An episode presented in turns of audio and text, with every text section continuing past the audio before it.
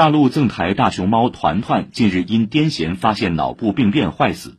记者昨天从台北市动物园获悉，团团第二次核磁共振成像检查结果显示病灶区域明显扩大，病程进展快速，罹患脑部恶性肿瘤的概率大幅提高。